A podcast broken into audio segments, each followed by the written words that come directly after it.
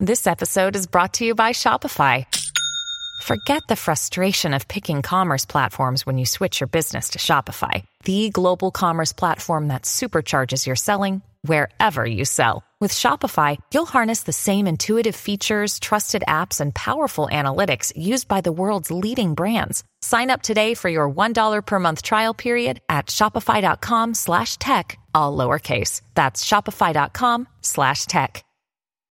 When you need mealtime inspiration, it's worth shopping Kroger, where you'll find over 30,000 mouthwatering choices that excite your inner foodie. And no matter what tasty choice you make, you'll enjoy our everyday low prices, plus extra ways to save, like digital coupons worth over $600 each week. You can also save up to $1 off per gallon at the pump with fuel points. More savings and more inspiring flavors make shopping Kroger worth it every time. Kroger, fresh for everyone. Fuel restrictions apply.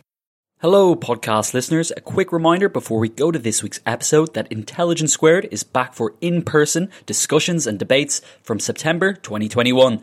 If you'd like to come along to our debates on China, net zero, the future of capitalism, or the future of the Labour Party, just go to intelligencesquared.com slash attend and get your chance to vote in the motions and put your questions to some of the world's leading thinkers on the most important topics of the day. And you'll be able to listen back to your question and the debate on the subsequent podcast. To get tickets, just go to intelligencesquared.com slash attend. But now let's go to this week's podcast with Victor Mayer-Schönberger and Kenneth Cukier on Framing, a guide to thinking in the 21st century. Thank you very much. And uh, it's a great pleasure to be here wherever here is, which perhaps that's something we should we should talk about later on whether in fact covid has completely reframed what events even are and the whole of time and space. So i'm delighted to introduce to you the two speakers tonight partly because i really enjoyed their first book which i'll, I'll come on to in a moment. So uh, we have two of the three authors of this book that we're going to be talking about. We have victor Mayer-Schönberger who is Professor of Internet Governance and Regulation at the Oxford Internet Institute at the University of Oxford, and also a faculty affiliate of the Belfer Centre of Science and International Affairs at Harvard University. So managing a bit of quantum juxtaposition at two different institutions opposite sides of the Atlantic. And we have Kenneth Cukier, who's senior editor at The Economist, host of its weekly podcast on technology, which is called Babbage, kind of retro name for a, a technology podcast, and also an associate fellow at the Said Business School at the University of Oxford. So I like to think about the two of you hanging out together in Oxford, although, of course, this last year it's probably quite virtual.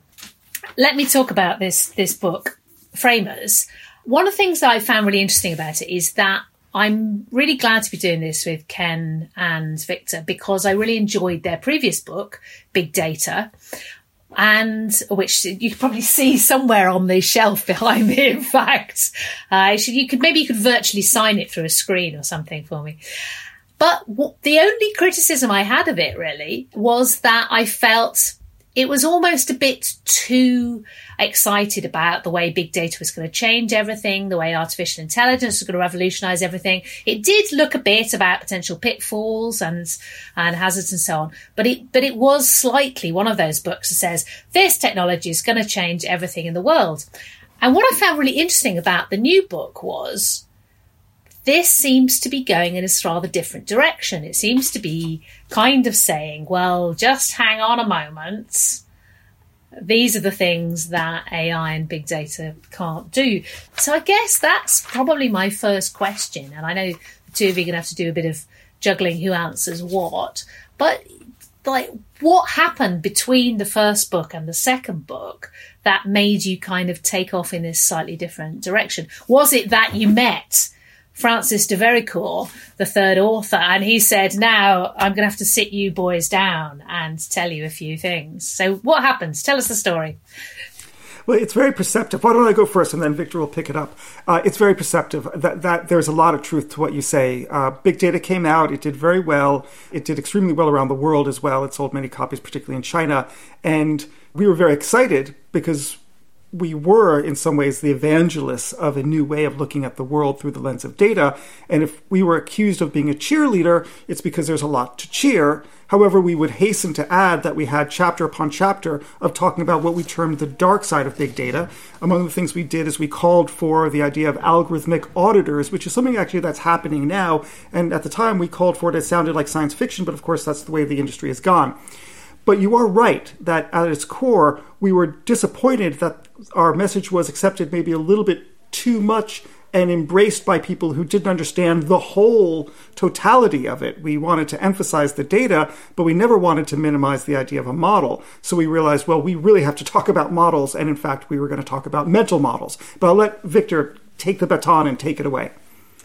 Uh, indeed. And uh, when we looked at uh, 2020, 2021, a lot of people were dismayed and dissatisfied with uh, human decision making and said, you know, we, we, we, we got ourselves into a mess. And uh, with all the biases that human decisions are prone to, to follow, we never going to get ourselves out of this mess. So we need really AI and machines to take over. And when we heard that, we said we need to say something about this because there is a fundamental misunderstanding about the power of human cognition.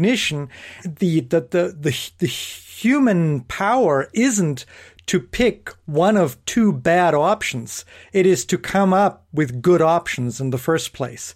And so the real power of decision making isn't to pick which of two bad options one should choose. Machines may be better at that, I don't know. But the human ingenuity, the, the cognitive power that we possess is to actually increase the option space and come up with better options. And that is what machines just simply can't do.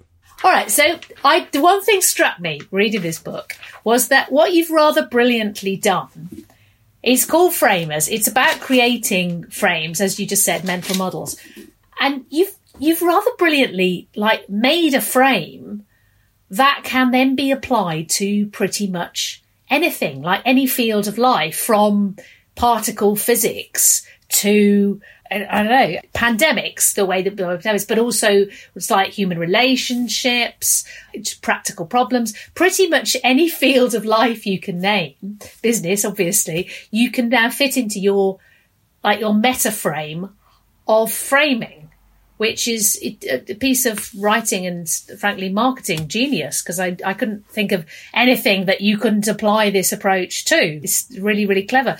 But you've also managed to give the bones of it very, very simply. So it's in fact a kind of meta model that's really easy to take in. So I'm going to be really cheeky now and say, can you in a minute or two give us the bones of your thesis of what the way you describe the process of framing?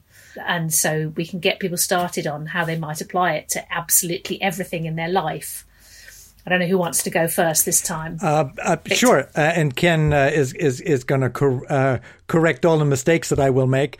Um, it's it's very straightforward. We human beings always think in mental models, always think in in in a frame, because that's the way that we abstract the world. We we create um, a mental version of it, and that has been known for a long time. But what we didn't understand for the longest time was that this ability to frame reality to create this mental model is not just a fact of life, but is a muscle, a cognitive muscle that we can use and get better at. So, in other words, if we try as humans individually and hopefully as a society as well, we can become better framers, which means we can generate better options to drive better decisions. And we do that through three C's that we uh, mention in the book called causality, counterfactuals, and constraints. Causality basically means that we have causal templates, causal mental models that we have that connect cause and effect. Sometimes they are wrong, but most of the time they're right we have counterfactuals, which is we ask what if questions. We, we play the game of life uh, forward a couple of moves in order to imagine what would happen if we make certain choices. And then we constrain our fantasy, our imagination suitably so that we come up not with a myriad of options, but with a small number of really actionable ones. And I pick it up and say by changing the options that we see, we improve the choices that we actually decide upon and therefore the outcomes that we get. So by framing, either good framing or if need be, adjusting the frame or changing the frame outright by reframing, we can actually create new alternatives imagine different futures and achieve those futures. So it's both liberating as well as empowering. It gives us agency in the world and it gives us responsibility to change the world, and we can.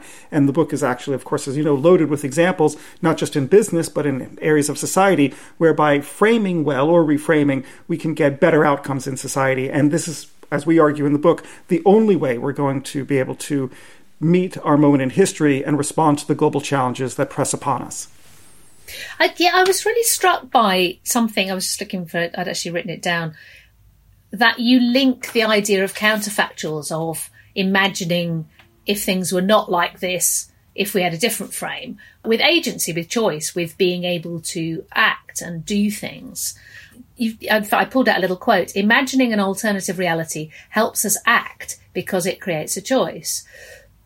Can you can you give an example of, of how that works? Because it, a, it seems to be a slightly different way of looking at agency and action. Usually, when we think about choices and decisions, they're things that are kind of forced upon us. It's Like, well, you know, here's two things you have to choose, and quite possibly with insufficient information and not enough time, and you have to choose. But what you just what you're describing seems to be something else. I wonder if you could tease it out, if you have any examples. Let me let me try one, which is if we looked at the if if we were to look at the world, say the, the Amazon rainforest, and we saw it simply as valuable timber, we would say, well, you know, we should, for the purpose of economic enfranchisement of the people who live there, well, we should cut it down. But if we actually play out you know, t- mentally time travel and create a mental simulation of the world and think about it in terms of counterfactuals and constraining those counterfactuals, we could imagine that there's different alternatives. We might actually see a world in which, although there is an important value to the timber today, that it also represents the lungs of the planet.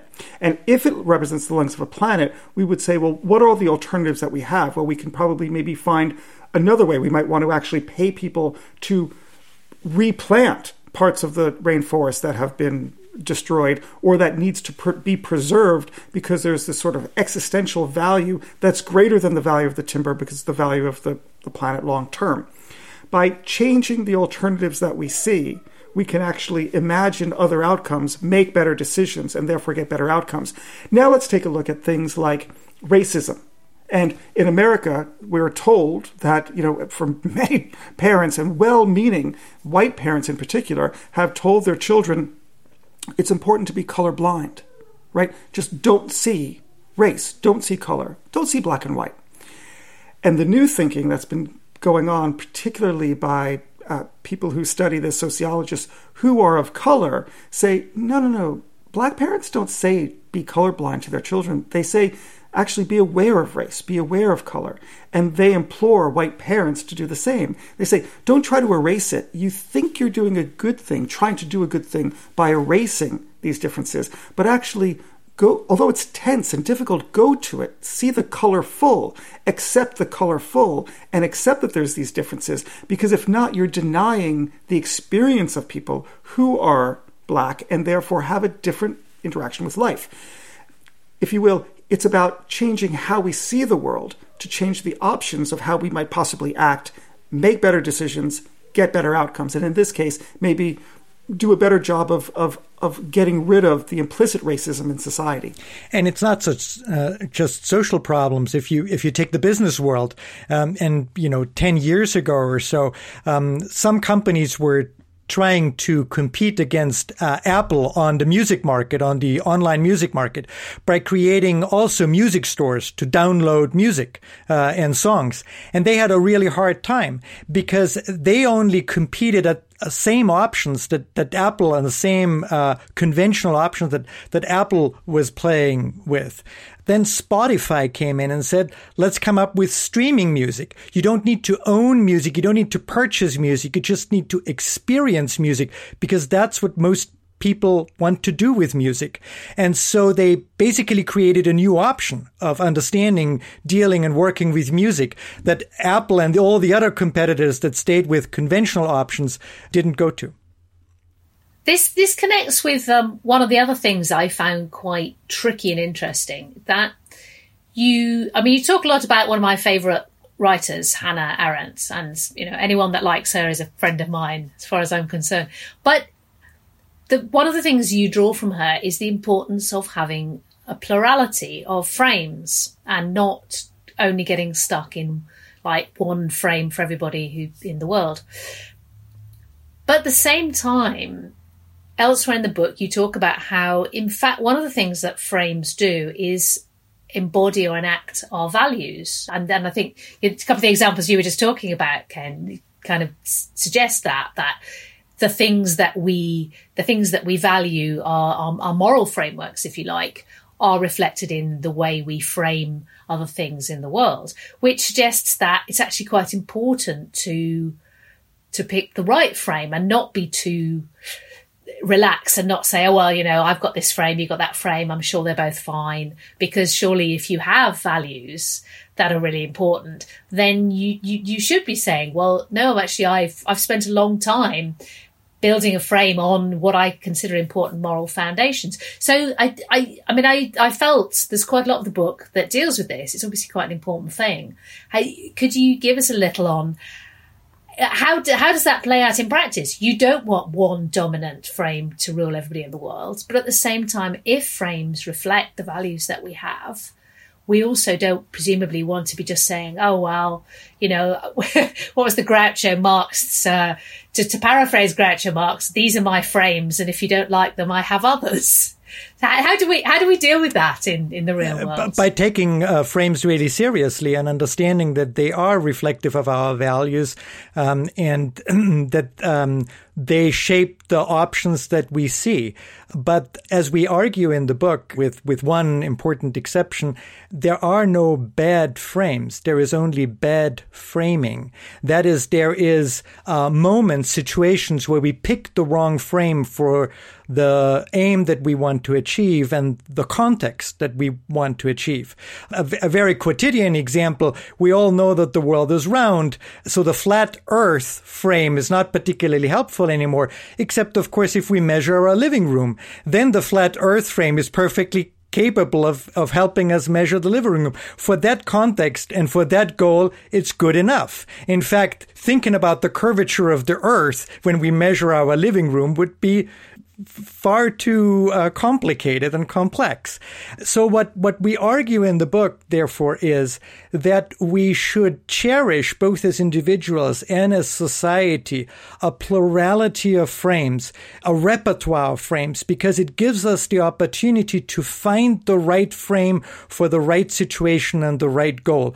But doing that requires understanding the values and, and finding the right frame for values, context, and goals. That's a challenge that's difficult. And it means that we need to understand the frames that we are acquiring to our repertoire quite, uh, uh, at, at quite a level of detail. I would also just add one thing. There is, however, one exception, as Victor pointed out, and the exception is that we cannot accept frames that deny the existence of other frames. So we should be tolerant of other frames, except in cases in which someone is trying to say that we do not have the right to frame or this frame shouldn't be allowed. That is verboten. So, yes, so it's, it's kind of another version of the tolerance paradox. Yeah, exactly. And we cite, uh, we, we have a beautiful. Uh, well, I personally believe it's beautiful. Um, uh, note on the the, the uh, on Karl Popper's paradox of tolerance, and the reason why I particularly find it beautiful is because, as people may know, uh, this is a little bit of arcane information. Uh, when Karl Popper in the Open Society and its enemies wrote about the paradox of intolerance, he did so not in the main text but in the note, and so in a fitting hat tip to Professor Popper, we also responded to that not in the main text but in and out. And let me add that even for Popper, it was challenging at times to be tolerant and open. His students at LSE famously called his course Open Society and Its Enemies, Open Society by Its Enemy. Well, it's, I'm sorry you haven't resolved that age-old problem in a single paragraph, but uh, but yes, it's. I did think it was an interesting thing in the book that this idea we need to be open to other frames, but uh, at the same time have a sense perhaps that some are, are, are more fruitful than others or more valuable than others. But I think the context thing is interesting and important. In fact, is you you talk about when you talk about reframing, uh, which is obviously part of this being open to changing your your point of view on on things. Would you like to talk us through that in, in a little more detail because I could be uncharitable here and say, now hang on, you you're calling this reframing and make it very grand. Aren't you just saying sometimes you have to look at things in a new way and go, huh, that's not working. Let's think about that again. So so what what have you put in this book that's actually more than just that? Let me start and let Victor pick it up. Let me just press you on this, uh, Timandra, because let's think about it. Often, people, organizations do need to look at things in a different way, and the, their failure with calamitous consequences is that they don't. Let me give you the example of two countries and a pandemic. You, you can probably fill in the blanks. At the outset of COVID, last March 2020, even actually in February, New Zealand looked at what was going on in Italy and realized that it's it's it, this is going to go everywhere.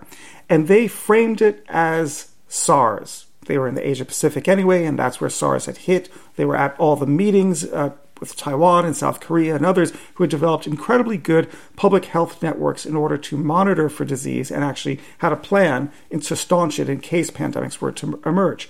By framing it as an issue of SARS, a pandemic, take it seriously, they opted for an elimination strategy. Britain and America very famously had leaders who framed it as the sniffles, as the seasonal flu. Boris Johnson announced very happily that he went to a hospital with people and shook everyone's hand. And of course, he came down with it and almost perished. He was put on life support and a ventilator. He framed it as the seasonal flu, and therefore the options he saw in the decision he took was all about mitigation, taking basic steps to mitigate the problem, not eliminate it. By last June, Britain had suffered one of the worst calamities of any country measured by the population, while at the same time, New Zealand, on that very same day, New Zealand had declared themselves COVID free. They both leaders had the exact same data. They framed it differently, they chose different options and therefore they had different outcomes. So I wouldn't sniff at this idea that we might need to reframe an issue. I think part of the problems that we have, whether it's the rise of populism on one side, the fact that we're not responding to climate change on another, is a failure of people and institutions to not reframe. I suppose by being a bit cheeky there, what I was hoping for was something because you obviously do spend a bit more time. It's not just a whole chapter going. Sometimes you have to look again but you know you do actually spell out a bit more of a method. So I, I, was hoping you might draw that out a bit more. I mean i have to say just in the interest of fairness quite apart from new zealand and britain being rather different countries so the context is important here but britain was prepared for pandemic flu. It wasn't just seasonal flu. Unfortunately not only was it not actually prepared but it's then it turned out that covid is not pandemic flu. It is indeed as you say somewhat closer to SARS. So, but but I think this, this is an interesting point though. Same data, different framing. It, I mean, you give quite a nice example, I think, in there of uh, Lise Meitner, the mathematician, and her is it her nephew, the, the physicist, yes. who gets shown some data that uh, I cannot remember. Maybe you sure. can remember the exact pe- people involved. Sure. Go, Victor, tell us the sure. story because I think it's quite a nice story about that. Perhaps uh, one of the world's most famous chemists, uh, Otto Hahn in Germany, was doing an experiment. And suddenly, uh, as he was manipulating substances, uh, saw a surge of energy, a, a huge surge of energy. And this, he couldn't explain it with chemistry. It wasn't a chemical reaction. And he couldn't understand it. So he wrote to his uh, former colleague, Lise Meitner, a physicist who had emigrated Germ- uh, to Sweden, had to leave Germany because of the Nazis. When Lise Meitner read the letter, she immediately understood this wasn't a chemical reaction. This was nuclear fission. This was a physical reaction. This was atoms breaking up and a chain reaction uh, happening.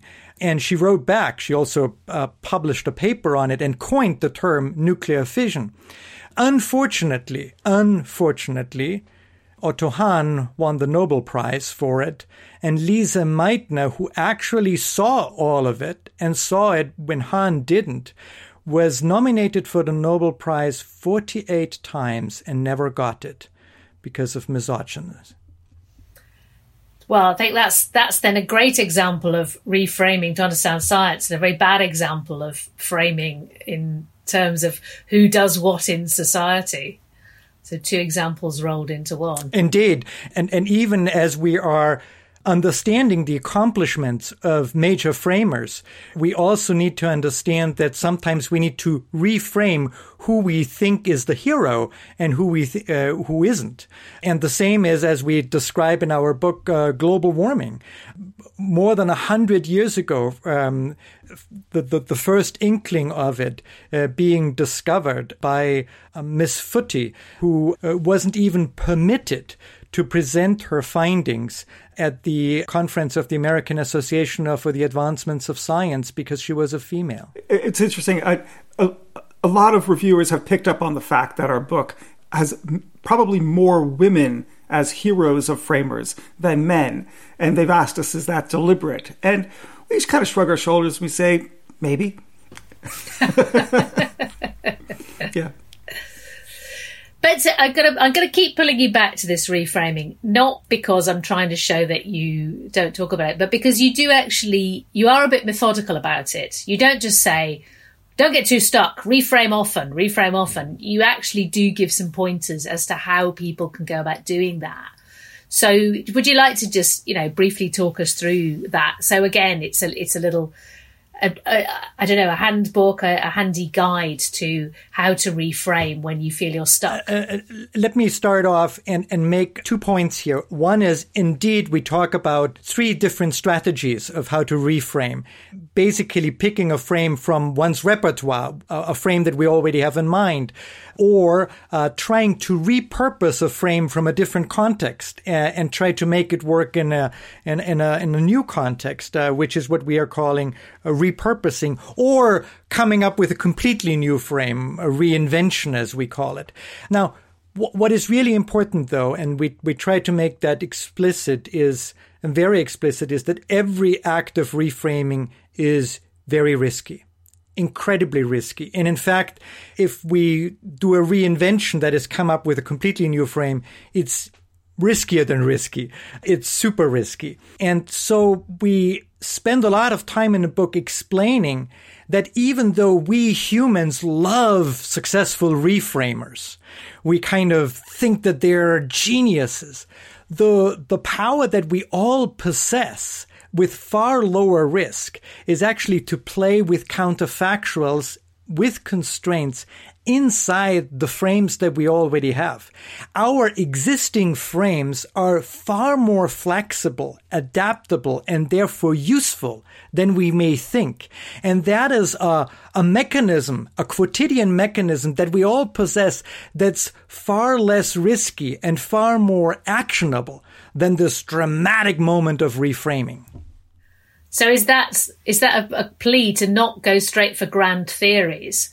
But in fact to try and try and look from a slightly different angle or use a frame that's worked before somewhere else but adjust it. And that's precisely right. In fact, we cited that it's almost like the Occam's razor version of looking at the world, which is you want to aim for simplicity. And if you do need to change it, you should be cautious and, and adjust. The minimal change principle as we put it out there, you should address, adjust counterfactuals and constraints to the minimal extent possible rather than the most maximal extent. Sponsoring the show for this episode is Marquee TV. Marquee TV is a streaming service with a difference. It's bringing you the top tier of performing arts straight into your living room or onto your device. So think dance, theatre, music, anything you might find in the West End, Broadway, or maybe a cool little experimental space too, but saving you the cost of a few tickets as well. I've got happily a bit lost in their vast library of performances, exclusive interviews, and behind the scenes content. Choreographer Jonathan Watkins' interpretation of George Orwell's classic 1984 was pretty cool, and I love the dance piece Sutra, inspired by the skills of Buddhist Shaolin monks. And we've got a special treat for our listeners. Marquee TV offers three months of access for just 99 cents. That's right, three months for only 99 cents. With the code SQUARED, simply visit marquee.tv and use the promo code SQUARED to dive into the world of arts like never before. Bring the arts home with Marquee TV. The events calendar is filling up here at Intelligence Squared, and to create each one, we obviously rely on some brilliant guests and onstage talent. But behind the scenes, there's also a producer, a production team, and the budget in the mix too. You've got to keep an eye on all of that stuff in one place. NetSuite is the number one cloud financial system, bringing accounting, financial management, inventory, and HR into one platform, slashing manual tasks and errors. And you can cut the cost of maintaining multiple systems because it's super easy to get started. NetSuite exists in the cloud, you see, no hardware needed. So you're cutting IT costs too. That's why over 37,000 companies have already made the move. And now, by popular demand, NetSuite has extended its one of a kind flexible financing program for a few more weeks. Head to netsuite.com slash squared. That's netsuite.com slash squared. netsuite.com slash squared. You also have quite an interesting point about practically applying a frame not just as a mental model, but mm. that sometimes an actual physical model. So not just a mental simulation, but to create a simulation in which you can practically test whether this is really going to be a good way to approach this or whether the stuff that you haven't thought of in your new wonderful framing. Indeed, the the, the, danger is also as we think inside our frame uh, that we, we think the most powerful element is imagination, is sort of this free flowing ideas, when in fact the most powerful element, the most important element are the constraints, are the limitations. Because by limiting our dreaming, we give it purpose and we give it direction. And sometimes we need to actually materialize those constraints. So we, we talk, for example, about the, the raid, uh, the Israeli raid uh, in Entebbe to free the hostages in the 1970s. And in order to train for that and to play it out and to play through various scenarios and what ifs, uh, the Israeli military actually built a kind of replica of the Entebbe airport to not just train the people, but to play through and ask themselves, what would we do if this happens? What would we do if that happens? In order to come up with the most powerful counterfactuals. But they couldn't do it without materializing, that is, creating a physical representation of the constraints, like the walls and the, the, the, the windows and the distances that they had to cover and so forth. I'd simply add that uh, that was one of our more delightful uh, sort of vignettes that we reported because we I had the opportunity to meet one of the commandos who participated in the raid and hear from him firsthand about how they did their training. Uh, although it's so important to be able to materialize and add the physicality to it, I would point out that the other thing I learned through writing the book uh, with Viktor and Francis is the importance of mental rehearsals. Because, of course, it's great to be able to train for situations like that with physicality, like a flight simulator, if you will. But what's really incredible, and the thing that's changed how I interact in my life, is this idea of mental rehearsals, rehearsals of doing something 500 times before the actual showtime that you have to do it. Like, you know, as you can probably guess, I've prepared for the last three weeks, you know, every waking moment for this interview on Intelligence Squared with you so that I could sort of play through the, the reality of life with counterfactuals and all the permutations and iterations that might take place. How, how's that going? Are we are we within your model still? I'm failing abjectly, but I still ha- I still hold out hope. well, on that note, well, let's throw in something none of us could possibly predict, which is the first question from the audience. So again, I shall I shall leave it to the two of you to sort out who wants to come in first. But I think you'll probably both have something to say, and in a sense, it, it takes us slightly back to where we began this conversation. So in Homo Deus, Harari suggests that an AI altered human will have the same relationship, will be to Homo sapiens what Homo sapiens are to Neanderthals. So that suggests that AI will create options. What what what do you think about this? So so the idea that in fact AI will open up our, our field of what's possible. Viktor, you're dying to come in. Two important points here. One is uh, that uh, AI can permutate through potentialities, but these become very, very large very, very quickly. And we've, we've seen it in so many different instances.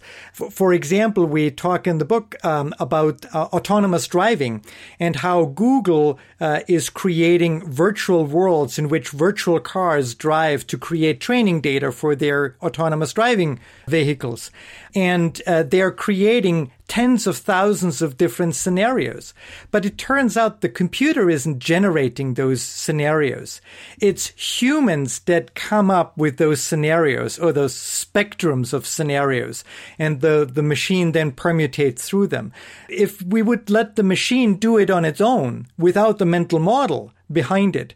It would become incredibly vast. In fact, in the book, we, we also use another example, a famous example in the history of AI of a robot who, who goes through millions and millions and millions of permutations in order to defuse a bomb. And before he, the, the robot uh, can't actually uh, f- find the way out to defuse the bomb, the bomb actually explodes because every decision has a certain timeline it needs the options need to be actionable.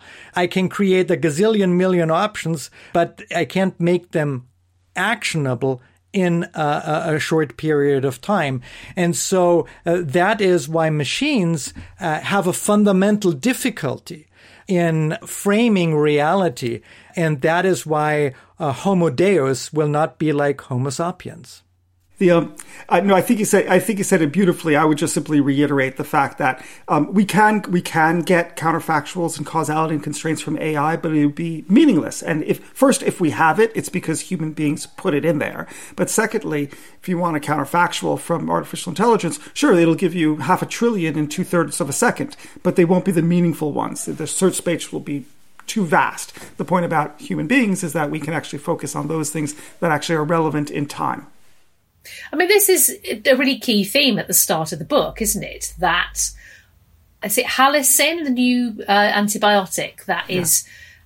created by an AI, by a research team that say we've kind of tried all the obvious things for antibiotics. Let's set this computer to work on the non-obvious things.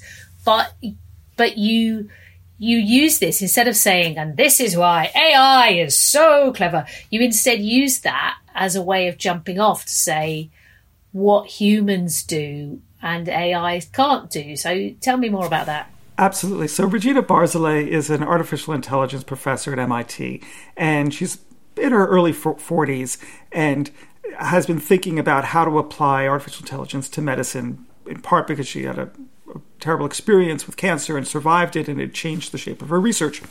And so she looked at drug discovery and realized there were some opportunities here to use it. And so she designed a new methodology that wasn't actually going to look at the structure of what compounds might work to have antimicrobial properties, but to look only at the function, whether it actually had these properties or not. And by doing so, she was able to identify certain compounds that would actually work, but not work in the same way as other antimicrobial uh, compounds because, of course, if it worked in the same way, it probably would have resistance, but if it worked in an entirely different way, it wouldn't.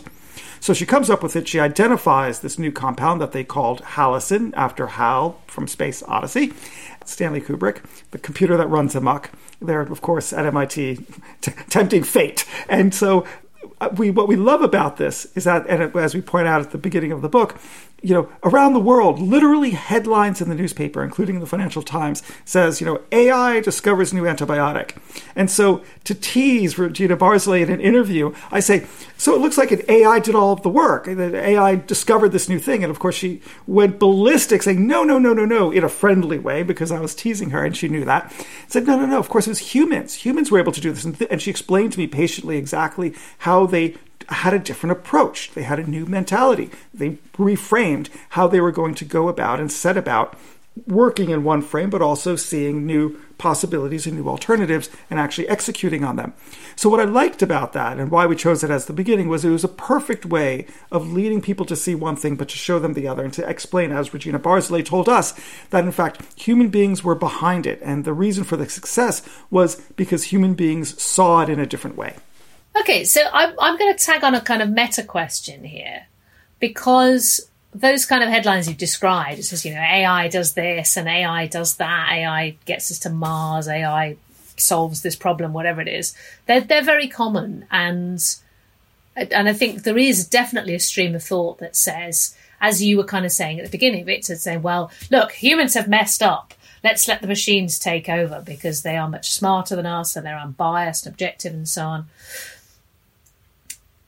Is that not in itself a kind of framing? Is that not a framing that says here's here is life and basically you've got irrational, messy humans over here and incredibly clever, objective, all wise, unsullied by human sin and desire AI over here, and therefore the more that they do, the less that we do, the, the better things are. So have you not described a kind of meta framing problem that we need a framing that includes framing.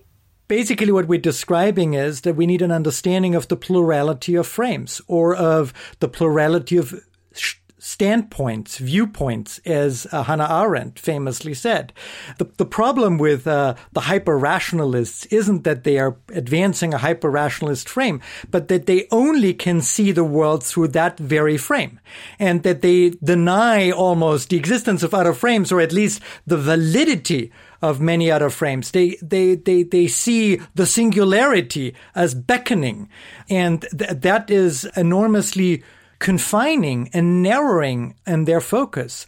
And they would actually be uh, better off understanding that sometimes other frames are, are, are better. That is why we are suggesting both for individuals as well as for society, diversity of frames and plurality uh, of, of, of, framing is uh, crucial and important. We've actually got a, a question in from the audience that slightly picks up on that. Uh, the questioner says, What role do you see media and social media play in framing debates and pushing narratives? Does it condition the options? Does it constrain the options? Or does it create more options to choose from?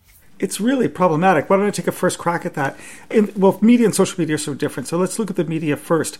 Media is in a crisis. It's a financial crisis, and therefore it's also a crisis of quality and output. It's I, I don't think there's ever been a good moment in which we could look at a media and say, yes, we have it nailed. This is what we should go back to. It's always been in a process of, of betterment, and thank goodness for that but although now it feels like it's actually going retrograde. And so, and, and I, and, I, think there's some objective measures to say that it is. In certain ways, it absolutely certainly is. I think there's extraordinary work at the high end. I think that the median may have sunk a bit. And so, and particularly for the news that people see on a day to day basis, it's a problem. And what would reform it would be, in the, in the context of framing, would be to produce material that stresses not a conflict and a conflict of frames, but to actually pr- show multiple frames working in tension for productive output. That is so different. Can you imagine instead of a CNN show, which is called Crossfire, uh, we called it, you know, melding, right? In which you have two sides battling it out. And so if you've got this Hegelian, you know, person at the end who strokes his chin and says, I think there is a synthesis we can have here in which we take the best of the left and the best of the right. We will not have a hard Brexit at all. We will redefine Britain in the European Union and everyone will be happy. I hope you like my, my Hegel.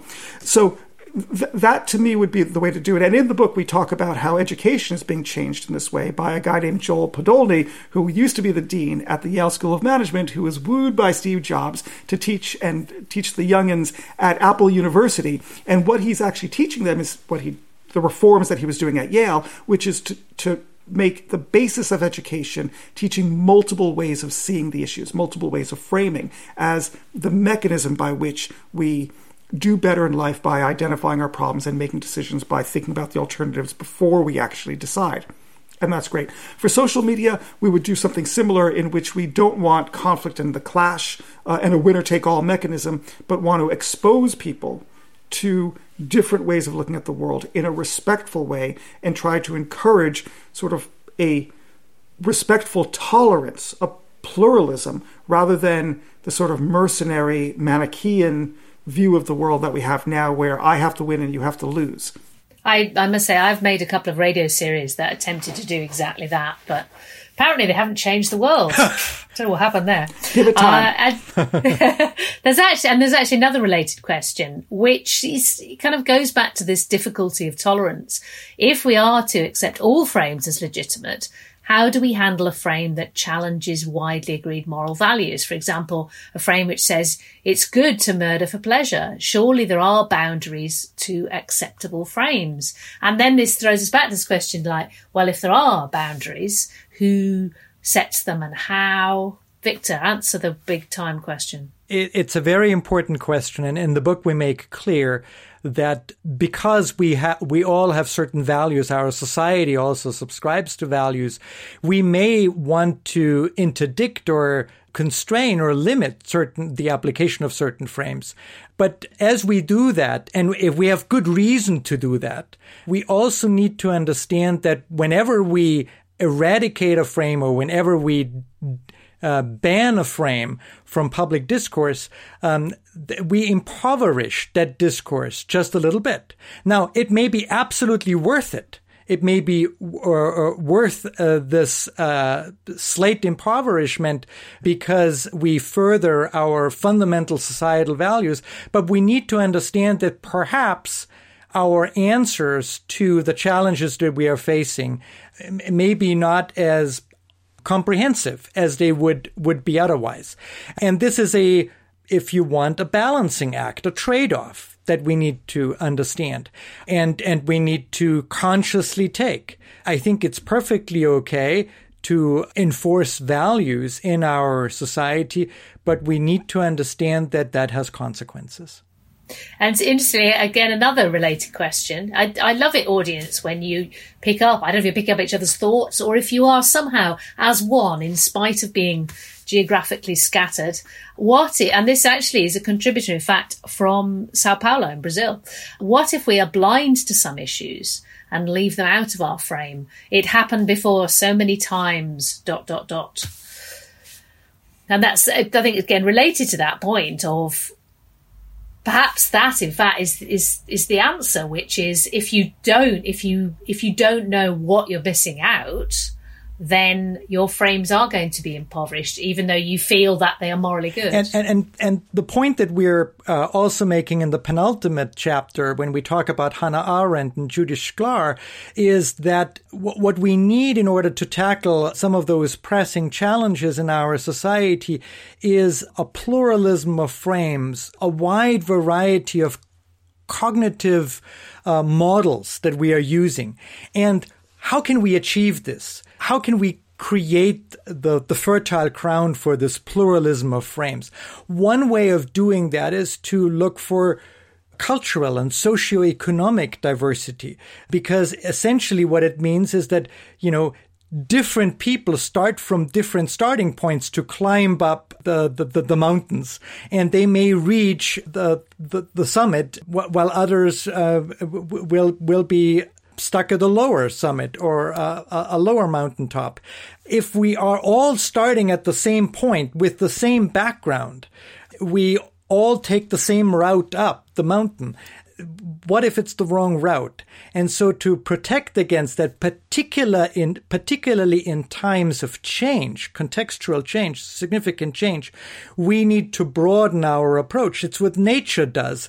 When it's faced uh, with potential extinction, it tries to have a thousand different flowers bloom in the hope that one variation of it, one mutation of it finds its evolutionary niche to survive and succeed.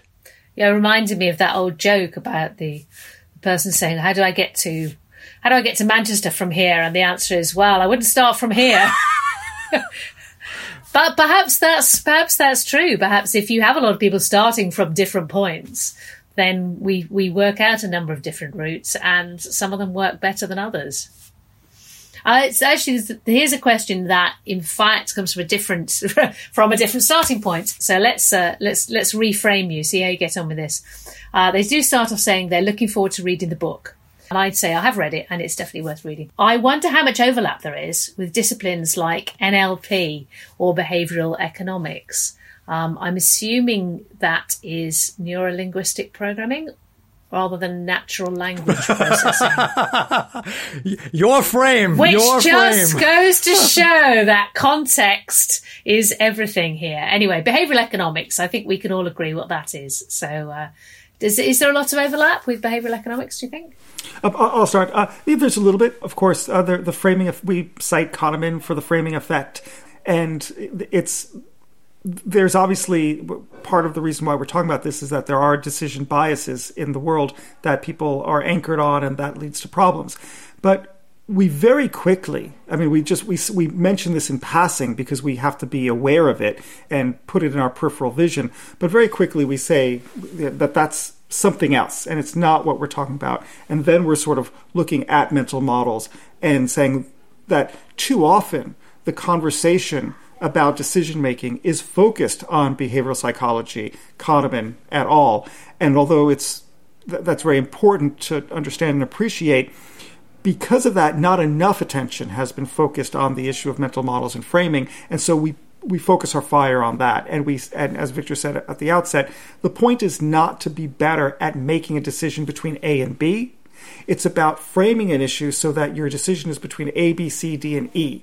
And that C, D, and E you get because you've done a better job of framing. So, in fact, if we want to make better decisions, we should spend more time weighing up, if you like, how to make our list of options than we do choosing between them. So can can making models help us overcome things like the the everyday biases and the lazy decision making that Kahneman talks about a lot. Y- yes. Now we we can't eradicate the biases, but by coming up with better options, we are not limiting ourselves to just looking at two options in the hope of finding the, the best solution by choosing from two bad options. What we're doing is that we have three perhaps better options, and then we may be biased to pick one over the other, but if there are all three better ones, we are actually better off. And uh, Kahneman actually is co- contributed hugely to our understanding of, of our human weaknesses and our human biases.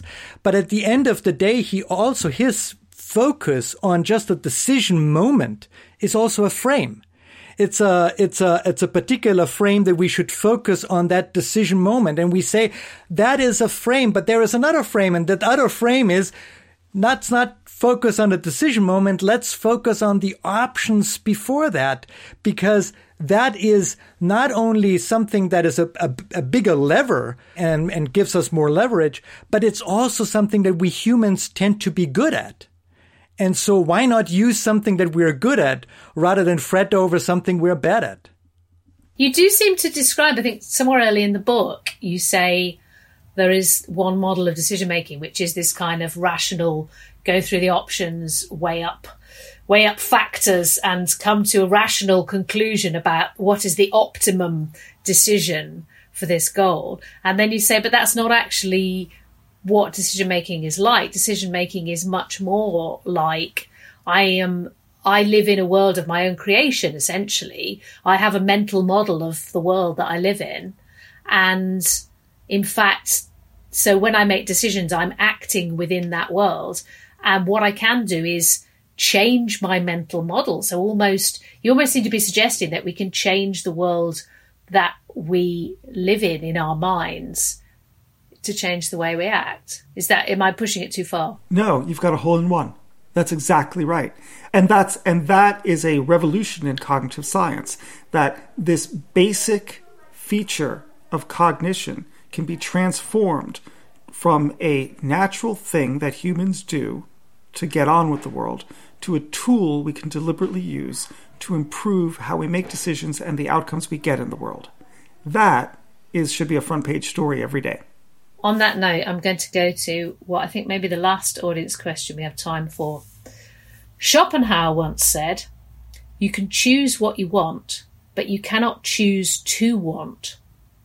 Your point on framing seems to presuppose that all options are within the grasp of our imagination. They're not, uh, and we are quite cognizant of that. We all see the world through our particular lens through the lens that, that, that, that, we bring to the table.